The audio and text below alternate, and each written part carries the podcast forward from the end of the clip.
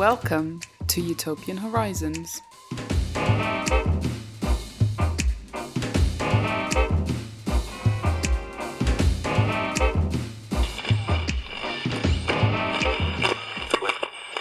Hello, and welcome to Utopian Horizons, a podcast where I cover a different utopia, dystopia, utopian thinker, or movement in each episode. This is something I mentioned in a Patreon episode, but um, most of you aren't subscribed to that, so you won't have heard it. So um, I recently discovered that there were a few reviews of the podcast that I didn't know existed. I think because Apple Podcasts like split the um like it's split between like American and UK and various other versions somehow. So there were some reviews that I hadn't seen that I think had been done by Americans. But anyway, um, I saw them and they were very nice. So uh, thank you if you're one of the one of the people that gave me those. Somebody asked me a question about my name on their their Patreon subscriber, so um, you'll have heard the answer. It's on the Iraq Plus 100 um, Patreon episode if you didn't hear that. But yeah, somebody else asked me about somebody who discovered the podcast through Diane, um, which is a great podcast about Twin Peaks, asked me about doing an episode on Final Fantasy X. Um, yeah, uh, that'd be something of an undertaking. Uh, I don't think I got the time to do that at the moment, but hey, maybe one day that could happen. Um, and yeah, I always appreciate suggestions anyway, so thanks for that. Right, this episode is, as you probably would have seen by reading the title, about two films um, Demolition Man and Predator 2. So these are both films from the early 90s. Demolition Man from 1993, a film that I feel like I watched quite a few times when I was uh, younger for some reason, and Predator 2 from 1990. De- Demolition Man, a film very obvious why I'd be covering that. Um, a film that kind of starts off in a near future dystopic version of, of the current world at the time and then moves forward into a utopia or what appears to be a utopia, um, a crime free, peaceful world, um, very clean and green, and um, perhaps not so obvious why I might be pairing that with Predator 2.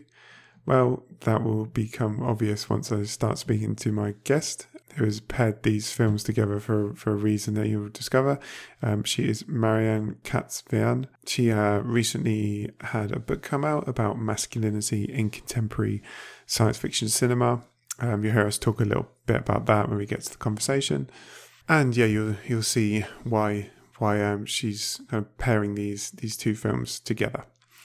Um, I think it's been about a month or maybe slightly longer since the last episode. Just to say, won't be as long until the next one if all goes to plan.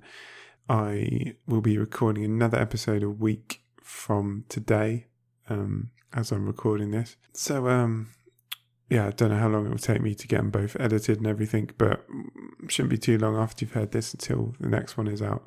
Oh, um, one thing, um, you might be able to hear um, a baby crying at the last like two minutes of I don't know how long it was, like last five minutes, last couple of minutes of a conversation. Um, sorry about that. Uh, it's just one of those things um, that I, I always try my best to avoid, and uh, can't can't be helped. Hopefully, it's not too annoying for you. Um, I've had a, new, a few new um, Patreon subscribers since last time I recorded as well, so yeah, thank you very much to everyone that's uh, signed up and those of you who've been sticking with me for a long time as well. Um, uh, I think that's enough for this intro. I hope I haven't forgotten anything. So now I'll leave you with my conversation with Marianne.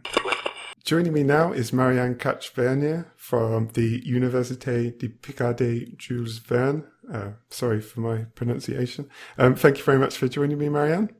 Thank you for inviting me. So um, we are going to be talking about two films, Demolition Man and Predator 2. Uh, you might wonder why we put those together, but um, hopefully that'll, that'll become clear as we go through the conversation. Um, I mean, partly it's just because I, I happened to come across the fact that you uh, wrote a, a, paper on these two films. So I, have to I have to say uh, I have to give a shout out to Katie Stone at Cyborg Feminist on Twitter, who um, puts out very useful threads of the conferences she's at, which is how I um, came across uh, your paper and the ideas you had on this. Um, so your um, your work on these partly comes from uh, a, a, book that you've you've recently had come out. Um, do you want to uh, briefly explain what that is for for the listeners? Sure. So I recently published a book uh, entitled "Masculinity in Contemporary Science Fiction Cinema." The subheading is "Cyborgs, Troopers, and Men of the Future." The thesis for the book was um, the idea that science fiction the science fiction genre can be defined as a genre that seeks to define humanity, that seeks to find out what it is to be human, as opposed to, for example, machines or aliens. Mm. Um, and as I was watching science fiction films, I realized that all the humans presented by science fiction tended to be male. So the heroes are human, but they are also male. So this led me to the idea, to the hypothesis that um, science fiction film does not so much define what it is to be human, but what it is to be a male human being. So that in fact, humanity is always defined in male terms, so that it's not about really defining humanity, but about defining masculinity. Mm. And um, I looked into um, the bibliography on science fiction, and I couldn't really find anything about uh, men, uh, about masculinity in science fiction. There are a few books about gender um, and about women, but not that many about men. So this is where the idea came from. Cool. Well, um, people will get an idea of the kind of kind of arguments that are in this in that book, hopefully from um, from this episode. And um, yeah, um, check that out if you're if you're uh, interested in, in that. So um, before we, we get into talking about these films, I'll just try and give a, a brief synop- synopsis of both of them, just for anybody who hasn't seen them or hasn't seen them for a long time. So, um, Demolition Man um, is a film starring Sylvester Stallone and Wesley Snipes as John Spartan and Simon Phoenix, respectively. So they are a cop and a criminal. Um, this came out in 1993, by the way. And the film opens in 1996, and there's a confrontation that sees both of them get um, arrested and cryogenically frozen as like a, a prison sentence. Um, they both get reanimated in 2032 in a, in a utopian society that's, or a seemingly utopian society that's effectively eliminated crime. And Simon Phoenix, uh, Wesley Snipes' character, has, has, been programmed in his sleep to kind of give him uh, super skills of um, assassination and hacking and so forth um, by the the guy in charge of the society to try and um, deal with elements that he wants uh, eliminated. And John Spartan's there to to kind of stop him. So that's the kind of basis of, of Demolition Man. Predator Two is set in in uh, it was released sorry in 1990, and that's set in 1997. So that's got uh, Danny Glover as a cop called Mike Harrigan, and this sees the Predator from the original film coming to the city to Los Angeles specifically, um, and predators um, involved in, in killings around various drug gangs, and we have Harrigan trying to track down who's doing these killings and eventually discovering to the predator, uh, discovering the predator, coming into conflict with the FBI, who are also trying to uh, to um, track the predator, and then we have a, a confrontation uh, at the end between the two. So that's um, just a, a, rough idea of what the two films are about to provide some context. So um, the first thing I wanted to ask you about um, the theme of urban chaos is very strong in in both of these films. Um, I think it's quite common in films about, around the time, in fact, and they both open very very similarly, actually depicting the city as a as a kind of war zone um, Predator, we, we get at the beginning screaming, gunfire, a cop car that's been blown up. Um, Demolition Man, we got a burning Hollywood sign, gunfire again, sirens. So Uh, why do you think this is uh, such a kind of popular motif at the time? What what is this about? The fact that we've got uh, urban chaos so uh, prominent in both of these films and other films at the time. So, in the case of Demolition Man, uh, the opening images of fires burning in, in buildings and then being surveyed by a helicopter from above. Um, this is a clear visual reference to the Rodney King riots that uh, um, erupted in April 1992. Um, so, if I mean, this was this may have been a long time ago, but these were really the worst riots in U.S. history. Uh, Rodney King was a black motorist who was arrested uh, by LAPD officers um, and who beat him up. And this was caught on video, uh, which led um, to so the video circulating uh, widely in the community. And when the four LAPD officers were um, were cleared by an all-white jury, uh, this led to uh, to massive riots. Mm. So in, the case of Demolition Man, um, it's it's a reference to the media coverage of these riots, uh, especially with aerial shots of uh, of these fires burning. But of course, I mean, the riots did not erupt out of nowhere. Mm. So tensions had been simmering uh, for many years uh, in uh, in Los Angeles, especially in uh, uh, areas like South Central. it's the theme of very many um, of films from the early 1990s. You can think of Boys in the Hood, for example, that really focus on on these tensions. these tensions are also also appear in in music. For example, um, for example, rappers, Public Enemy.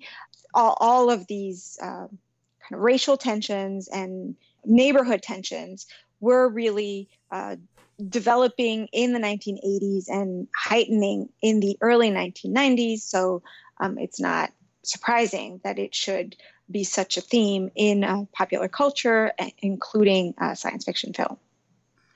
And are these, to you, are these um, explicitly because in both these films, these this urban chaos. Um, so the, the, the gangs that are involved right at the beginning of of the film, um, they're Colombian. The other gang in the film is African. Uh, Simon Phoenix, Demolition Man, is is black. So it seems um, these these films in what they're in the how they're representing the city as this kind of hellish war zone um, there's a scene particular in, in a police station, which is, it, there's an almost identical scene in, in the first Robocop as well. It's a police station that's hot, well, it looks hot, angry, it's overrun, there's, everything's just out of control, noise, chaos.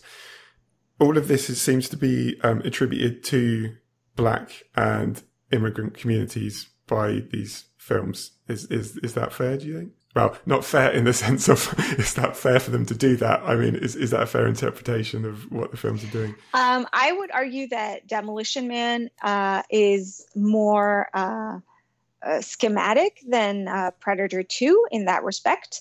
Uh, since uh, Demolition Man, there's, I mean, in Demolition Man, there's a clear division between um, the black foe and the and the white hero.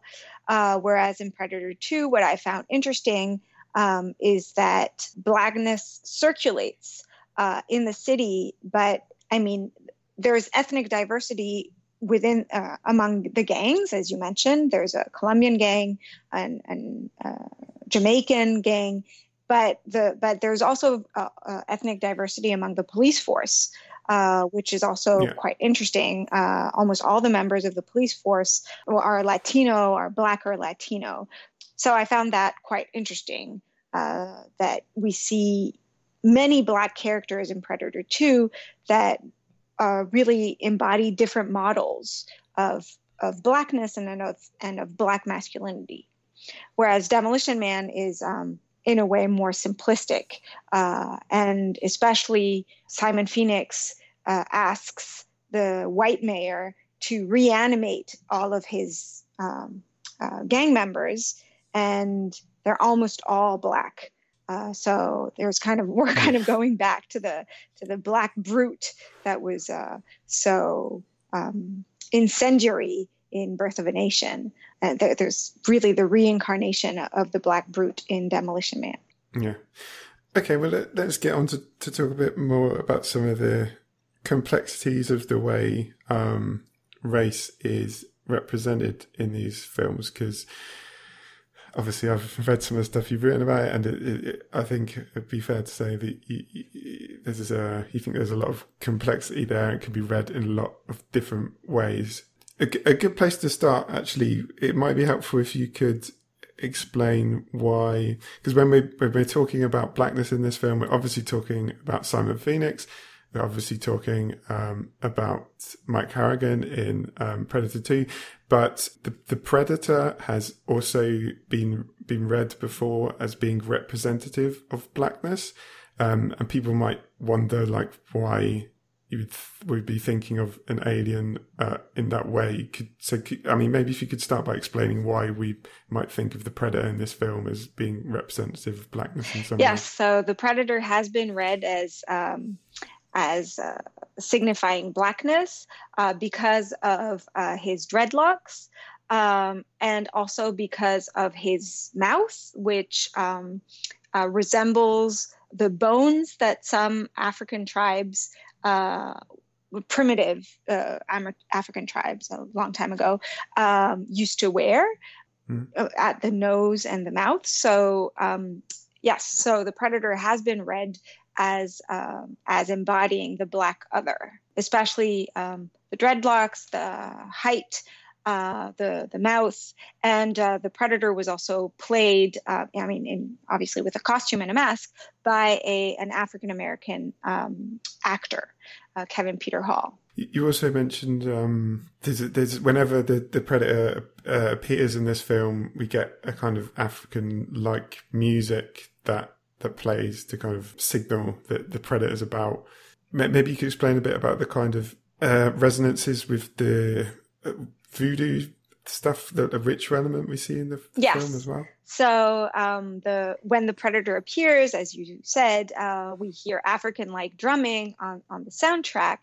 Uh, the predator also wields um, sophisticated versions of primitive weapons, uh, such as spears, and of course, what is striking uh, in the film is that the predator hangs, skins, and decapitates his victims, uh, which obviously leaves blood everywhere.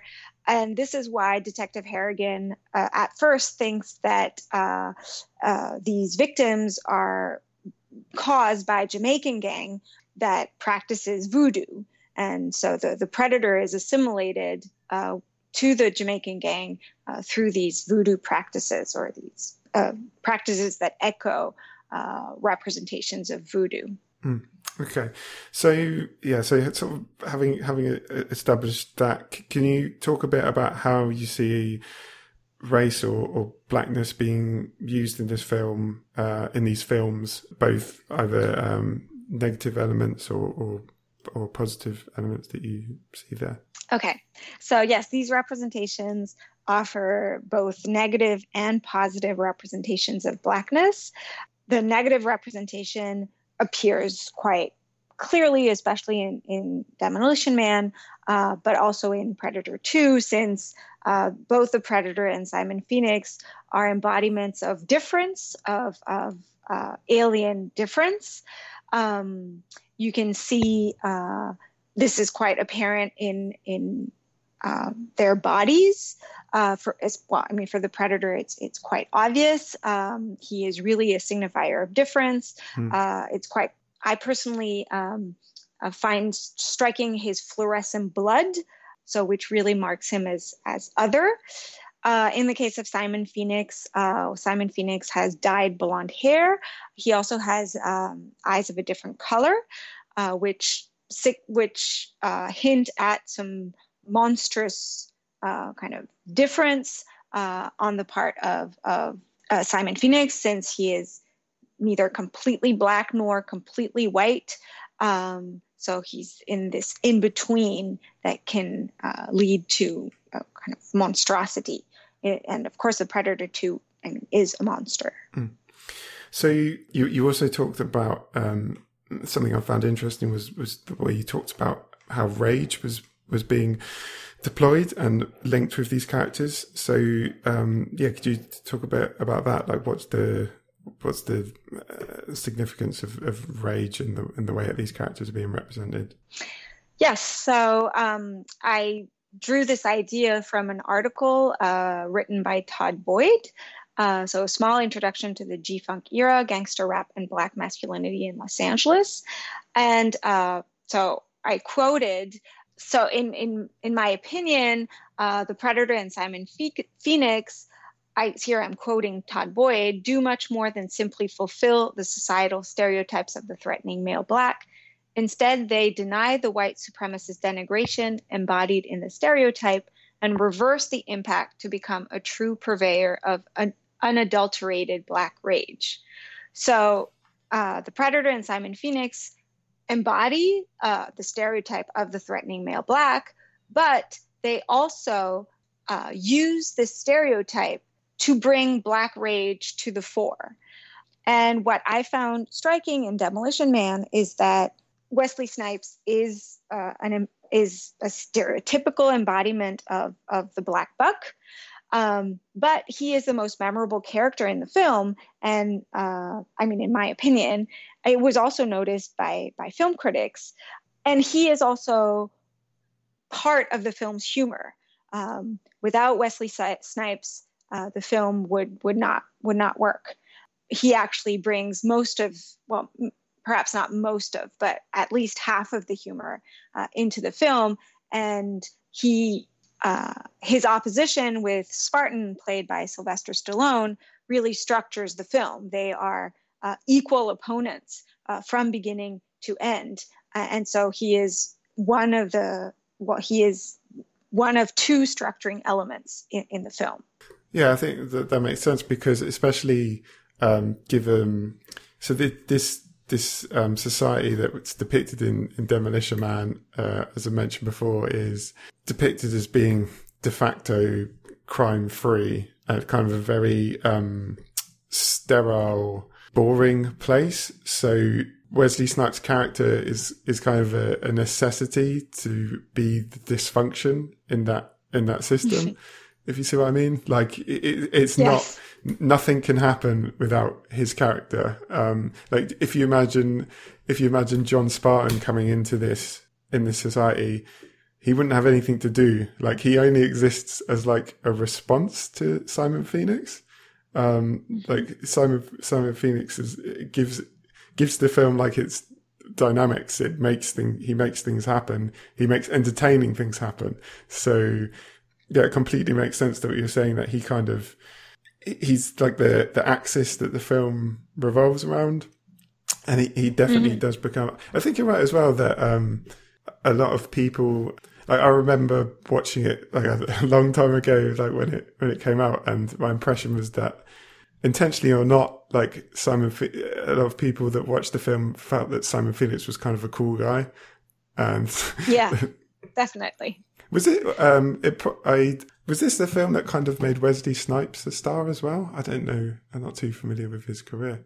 Um, no, I think uh, he was already well known. Okay. Um, but uh, it, he, I mean, definitely playing against Stallone uh, re- really uh, rose uh, raised him to the to the same level of stardom as Sylvester Stallone.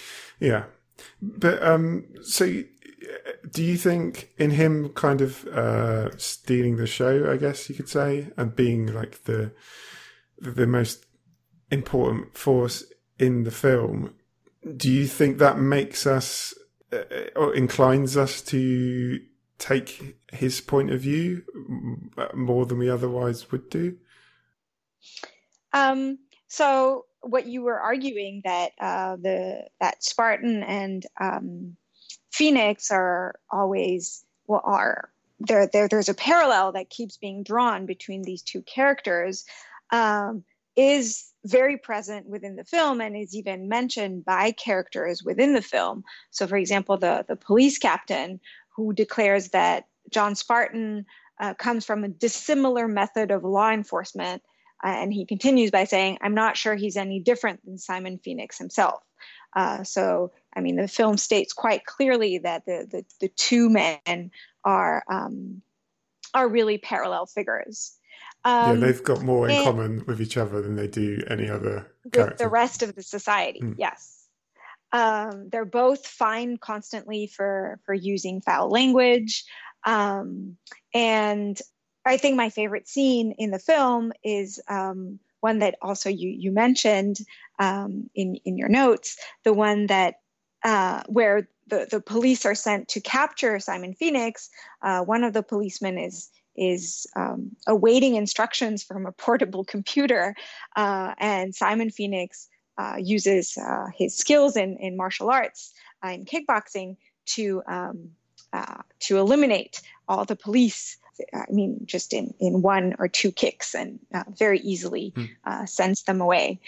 And all of his gestures are accompanying are accompanied by by beat by beatbox cues, which make every kick uh, uh, fully enjoyable. I mean, there's a there's really a, a sense of of uh, joy and of um, um, a sense of excitement brought by by um, Phoenix that the rest of the characters do not bring. Yeah, because Simon Phoenix is enjoying himself when he does exactly. this. Whatever you say, he's exactly. often like making jokes and stuff, so he's having fun. Exactly. So, um, and, and to to go over um, yeah so yes sorry the, the word i was looking for was glee mm. there's this gleeful violence that we that uh, uh, phoenix brings to to the san angeles uh, to the san angeles of of 2026 is that 2026 yes. And so to, to answer your question about uh, point of view there's a there's a very interesting scene in uh, Demolition Man where um, the the mayor comes back to his office uh, and finds Simon Phoenix seated in his chair, and the camera adopts a very interesting point of view since it adopts uh, Phoenix's point of view, uh, looking at the mayor uh, from behind the mayor's table. Uh, Phoenix is sitting in the mayor's chair at the mayor's table and uh, the camera is placed behind uh, Phoenix's chair so that we have uh, it's a point of view shot. We have the same point of view as uh, Phoenix.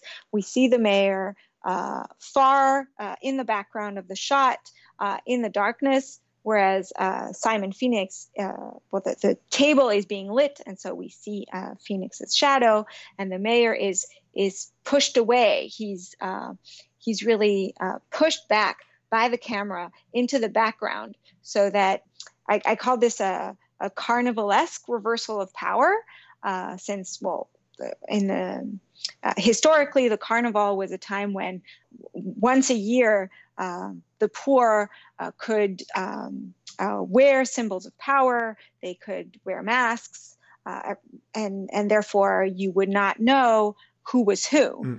Mm. and so it was a, a moment of gleeful, uh, sometimes gleeful violence, or at least, um, yes, uh, joyful um, uh, exultation where pe- where social status uh, could be reversed. Mm. And uh, so this is what I, I read in the scene that uh, we have this reversal of power where Simon Phoenix is sitting in the mayor's chair and can demand a drug market, basically, from the mayor who has to, um, yes, who has to satisfy uh, Phoenix's de- demands he, since he has become the most powerful man in town.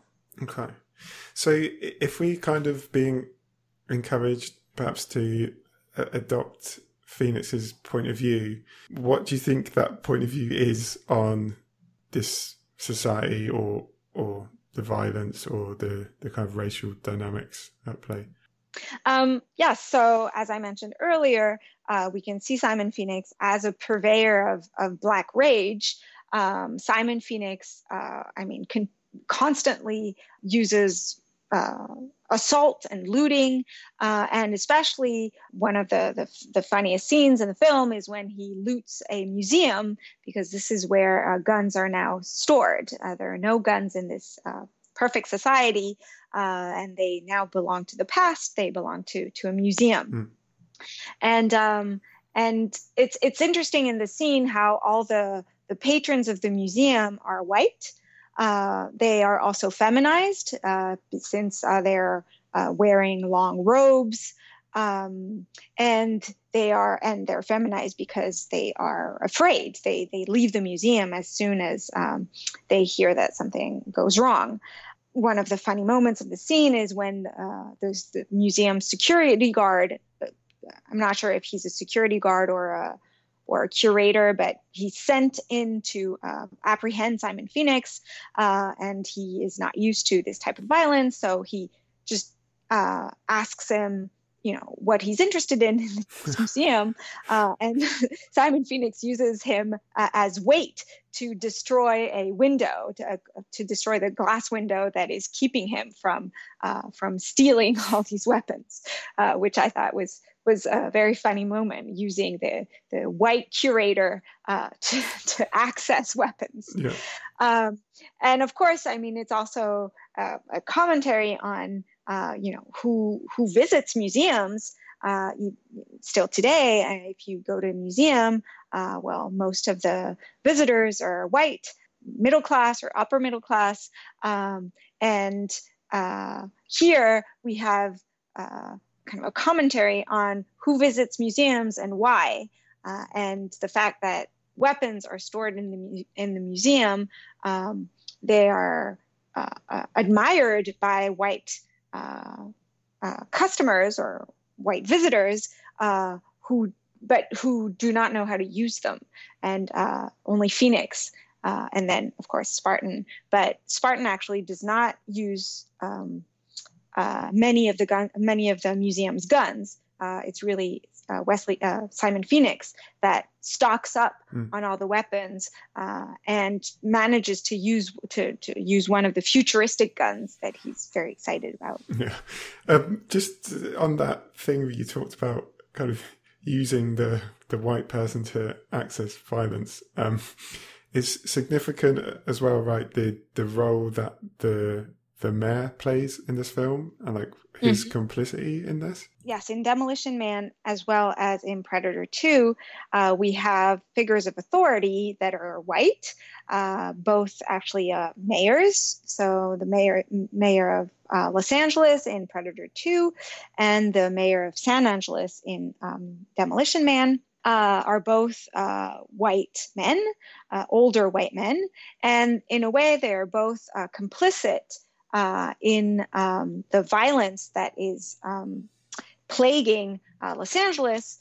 I mean, in, in, Predator Two, it's more of uh, it's it's more uh, an idea of, of, flight, of white flight, since the the mayor leaves uh, Los Angeles to uh, go vacation in, in Lake Tahoe, leaving the city in mm. um, to to deal with heat and violence on its own. Um, and of course, in Demolition Man, it's it's much more explicit since uh, the mayor himself uh, has uh, organized the um, decryonization, the defrosting. let's put it that way. yeah. the defrosting of, of Simon Phoenix, uh, uh, as well as his training uh, while he was frozen. The mayor trained Simon Phoenix uh, in um, access, he gave him access codes to the to the city's network, um, trained him in in martial arts. Uh, anyway, provided uh, information and training so that Simon Phoenix, once uh, once defrosted, could kill uh, his uh, main political opponent, um, Edgar Friendly, kind of mild terrorist. he's obviously called a terrorist by the mayor, but his actions are far from uh, the terrorism we know today. Um, they steal food and stuff. Yeah, yeah. steal food. They, they, spray graffiti on on walls. Yeah. It's not really. Uh, well, he's a non-violent terrorist. Um, and and so the the, the mayor uh, uses Simon Phoenix to uh, destroy his opponent and uh, assert uh, complete supremacy uh, over the city. You've also got the um, in Predator Two as well. You, you, mentioned in your paper the the FBI guys as well, who are very very white. Yes, and um, yes, the in Predator Two, uh, figures of white authority are so the, the mayor, but also the FBI, who are a team of uh, white of white men seeking to capture the predator in order to um, in order to um, uh, use its sophisticated weaponry and sophisticated technology to appropriate yes uh, its sophisticated technology uh, and use it uh, so and use it for uh, the purposes of white authority uh, to maintain so white authority institutional authority over um, kind of minority criminals. Yeah. So there's an idea in both of these films then that the white establishment is is complicit or responsible, even in some ways, for this kind of violence and kind of desires it in, in some way? Well, they are either um, cowardly and, and mm. do not uh, seek to fight it, or uh, entirely complicit, um, as the like the mayor in um, mm. in Demolition Man. Uh, this echoes widespread belief among the African American community in the uh, in the early 1990s um, that uh, uh, that white institutions and white authorities uh, were responsible or complicit uh, in uh, the minority violence that was erupting in, in neighborhoods. the idea that um, nothing was was being done to uh, calm the violence down, or that even, uh, for example, drugs were being uh, imported and and spread uh, with the sanction of, of white authorities. Um, um, that goes back as so well. This, sorry, I was just say it goes back as well to um, uh, like COINTELPRO Pro and stuff, where the FBI infiltrated the Black Panthers and would try and kind of create flashpoints of violence and so on to discredit them. To discredit well. them. Yeah. Yes. Yes. Yeah. There is definitely a, uh, yes, the idea that uh, in Demolition Man, it's quite clear uh, that the mayor is using uh, Simon Phoenix to scare the population uh, so that in, in, order to assert his own power. There's a point in which he says, "Oh, it's working perfectly. There, everybody's uh, frightened of you, um, and, it, it, works. Uh, it, it's." It's he. Simon Phoenix is a pawn in in the mayor's game. Uh, he's working for him um, but what is interesting in, in both films is that, um, yes, another aspect of the complicity of the white establishment is that it also uses violence. Uh, if you think, think of the FBI, um, the FBI wants uh, the, the predator in order to, um, to, to, to, be more sophisticatedly violent. Mm. And so uh, violence is shared in in both films. Uh, we saw that uh, Spartan echoes um, uh, Simon Phoenix. They they both uh, use the same type of violence, um, and they are both uh, outsiders in this peaceful society. And in Predator 2, uh, Detective Harrigan, of course, is a police uh, policeman and he uses violence. Uh, and of course, the, the FBI um, seeks to destroy, well, they seek to, to capture the Predator and um, and well, use violence against uh, the predator in, in order to um, to capture him in a scene that's quite uh, visually striking since it's set in um, in a um, like a meat meat packing warehouse? Exactly. In a meat packing warehouse exactly. In a meat packing warehouse uh, that is also um, quite i mean quite bloody. Um, hmm. so with the idea that that the, the predator may use bloody practices echoing voodoo but the fbi uh, is also hunting uh, for is also hunting uh, the predator in a in a bloody environment. Yeah it's, I guess it's as well the way of saying that the predator as a the kind of mythology behind the predator is that it's it's drawn to to violence. So this kind of it's kind of an apparition that appears when violence is there already existing. So the, the violence has to be there for like the predator to yeah the violence yes. escalates and kind of creates the the predator in a sense. So yeah, could be could you talk a bit about what I think Demolition Man in particular, in, term, in terms of what it's doing with um, masculinity. Um, I mean, you've mentioned kind of feminization of the um, of the society and the way it's depicted. Um, so yeah, we, we, talked a lot about the, the, the way it's representing race, but um, how is kind of masculinity uh, appearing in this film? All right. So yes. So in in Demolition Man, um, uh, Simon Phoenix embodies the the return of hypermasculinity, and the San Angeles society cannot cope uh, with this hypermasculinity. So what I call hypermasculinity is uh, uh masculinity defined by strength, um, by physical prowess, and uh, here by violence. And so this means that San Angeles has to man up literally mm. uh, to to fight Simon Phoenix, and therefore calls on Sylvester Stallone, who is uh, the embodiment, the apex of hypermasculinity, especially uh, at when the film was released in in '93. Uh, there are several references to Rambo uh, in in Demolition Man.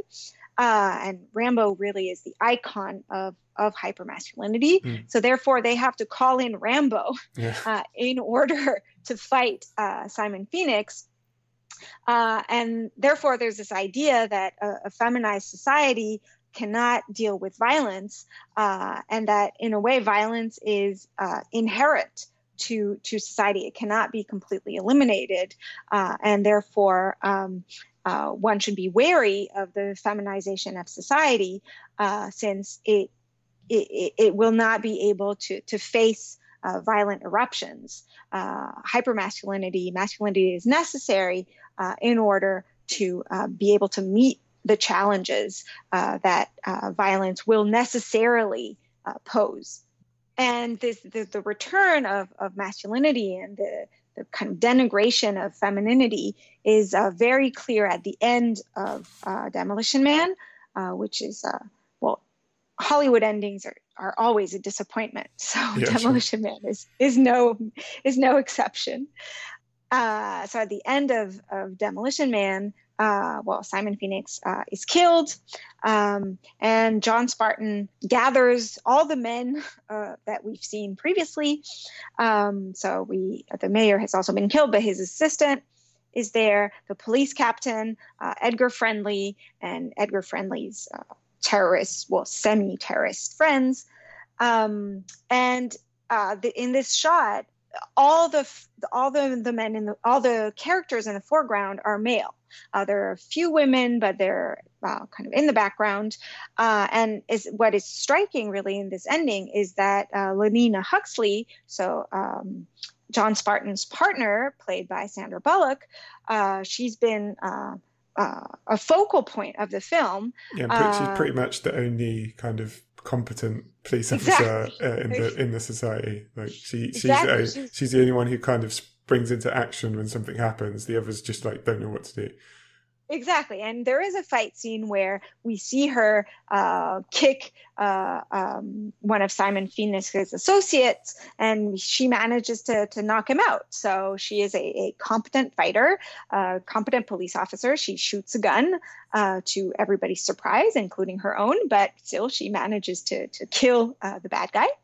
Um, and uh, to thank her for saving his life, uh, John Spartan knocks her out and knocks her out of the last fight. So that happens without her. And she reappears after the fight uh, to actually thank uh, Spartan for knocking her out, for, um, yes, for, for keeping her from fighting. Mm. Uh, basically, yes, uh, accepting uh, her inferior status and the fact that basically John Spartan thinks that she's not capable of mm. fighting mm. with him and defeating uh, the the arch criminals. Um, so this last scene is really disappointing since uh, all women are excluded, including the the main one of the main characters of the film, and there is uh, a denigration of of fe- femininity or feminization uh, with uh, Edgar Friendly. Uh, wanting to party, eat meat, drink alcohol, and making fun of the mayor's assistant uh, for his feminized haircut and his robes. He he he tells him that he needs to get get out of his, this kimono and do something about his hair. Uh, so there's this idea that uh, John Spartan has remasculinized uh, the San Angeles Society uh, for you know, everyone's benefit, uh, apart from probably Lenina Huxley's. Mm. It, it, was interesting to me how this film, uh, obviously quite old now, but feels very representative of of the kind of uh, right wing talking points at the moment in terms of how how they will represent kind of modern society as being feminized. They often obviously attack women as um, when they're when they're kind of making these these points. The, the whole idea, like you mentioned, of that Edgar Friendly wants to drink and eat meat and smoke and all these things are banned in, in the society, which it kind of taps into these ideas of the the nanny state, which which is very popular with, with the with the right. This kind of the whole thing of the the, the over top over the top politeness that's in the society, and you're not allowed mm-hmm. to swear. You know, they they have this you know there's this idea that oh everybody's too sensitive nowadays and you you, you can't say anything without getting in trouble. It, it feels very um yeah, very conservative in that respect, I think. Yes. Um, yes, well, definitely uh, the film makes fun of political correctness. Uh, that's really a theme uh, throughout the film. I mean, it is a very common uh, criticism, this criticism of political correctness, which is not only a conservative talking point. I mean, it's um, it's also it's i feel that it's actually spreading through the society this backlash against uh, political correctness mm. um, that would be you know too polite and too um, that yes that would be too sanitized uh, we definitely have a, a sanitized uh, society in um, in demolition man and it, it it did strike me that this that the society the san angeles society looks actually quite pleasant. Yeah. Um, I mean, it, it's denigrated by the film, but actually, I mean, if, if you think about it, um, I would be happy to live in a crime free society uh, where people are polite to each other.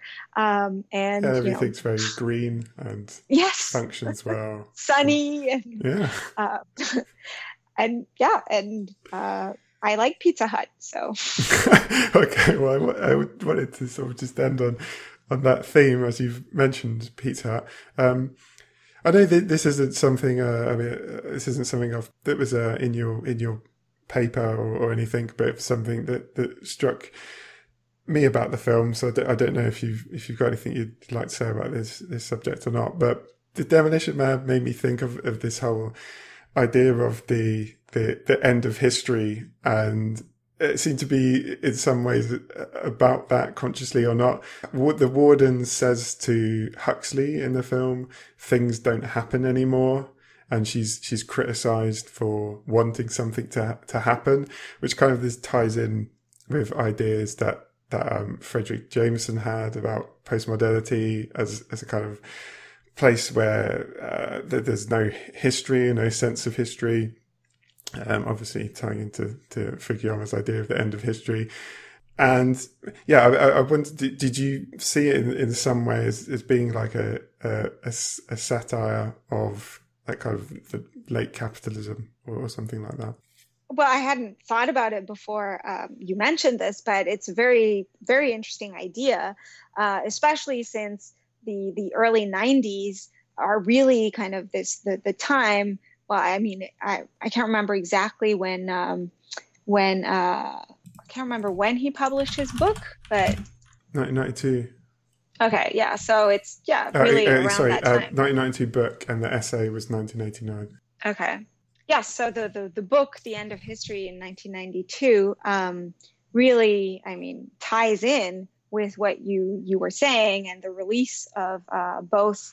Uh, well, Predator 2 a little earlier and Demolition Man the, the year after. Um, and we're really at a time when uh, the United States, well, it's the end of the Cold War. Uh, the United States is now in a dominant position. Uh, and there's the idea that, well, uh, there will be no more wars uh, since the, the United States uh, now um, polices the whole world uh, and the yes the, the idea that we are moving towards a, a pacified society where um, nothing will happen.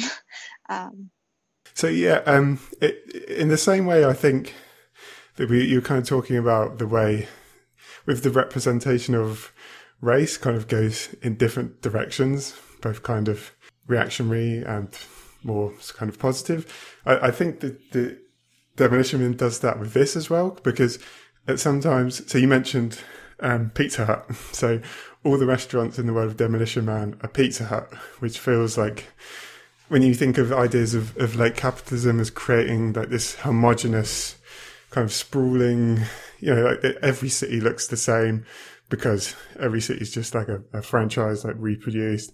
Um, uh, when they, they listen to, on the radio, they listen to what they call mini songs, which are just mm-hmm. adverts. So they're singing like the I'm a hot dog song. So they have, mm-hmm. so uh, uh, when Jameson talks about, um, sort of, uh, um, post-modernity, he's talking often about culture kind of being unable to reproduce anything new.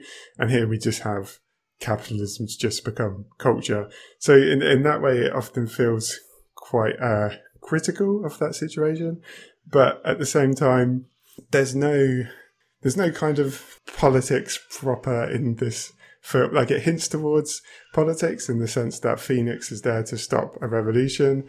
And we have these, these people who want to be free, who live underground, uh, who are led by Edgar Friendly.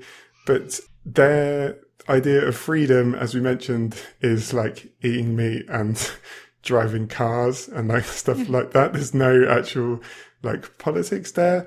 And we, and we have at, at the end, the basically they decide that what needs to happen is the police need to get a little dirtier and the poor need to get a little cleaner.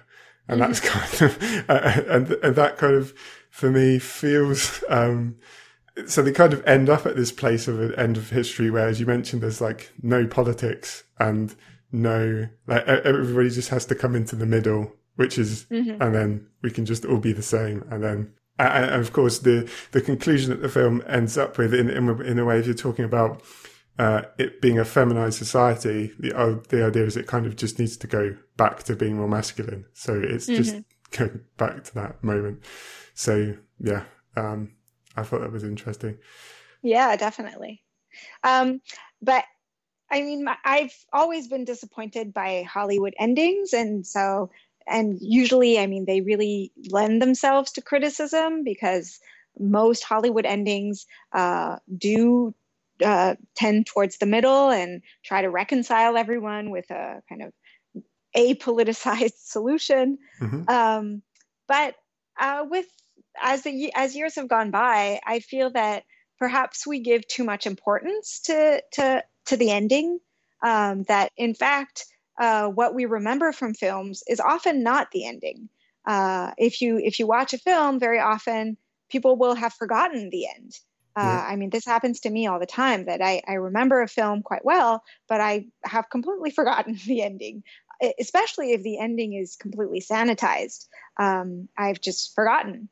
Um, and so for me, what was interesting in Demolition Man is that really the moments I found most striking are the moments with Wesley Snipes, uh, where he's you know upending this um, this sanitized white society and and voicing some of the rage, uh, you know, some in a gleeful way uh, that that is constantly being repressed uh, by a society that does not want to see violence and that, that does not want to address um, some of the challenges uh, that, that violence uh, openly uh, raises. You know, what, what happens to those who do not want to live uh, the way uh, dominant society tells them to?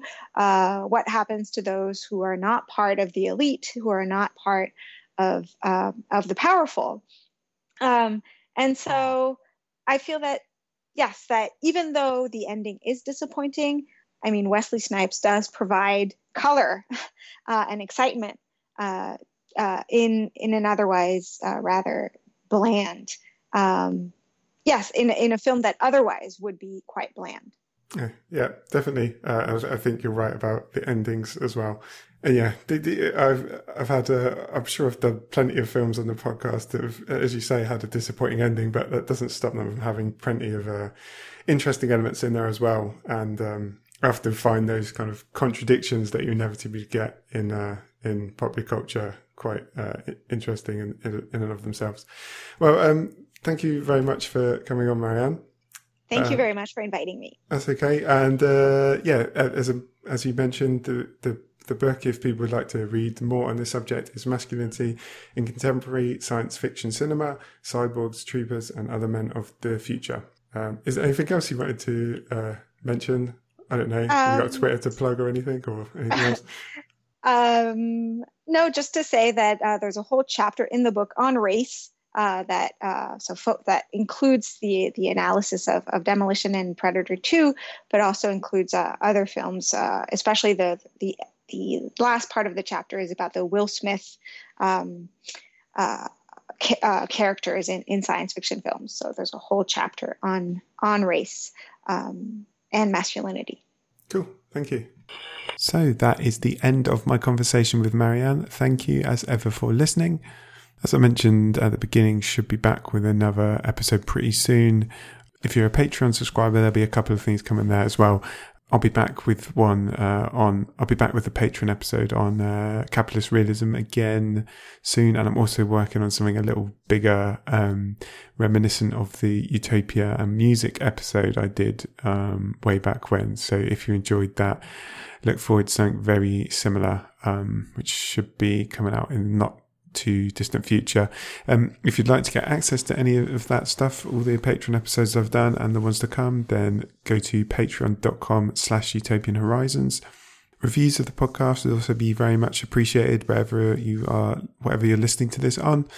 Um, if you want to get in touch with me, utopian horizons pod at gmail.com, utopian horizons on Twitter, uh, same on Facebook yeah, um, I'm going to stop talking now so that I can export this episode and release it for you to listen to. I'll be back again soon. Cheers. Bye bye.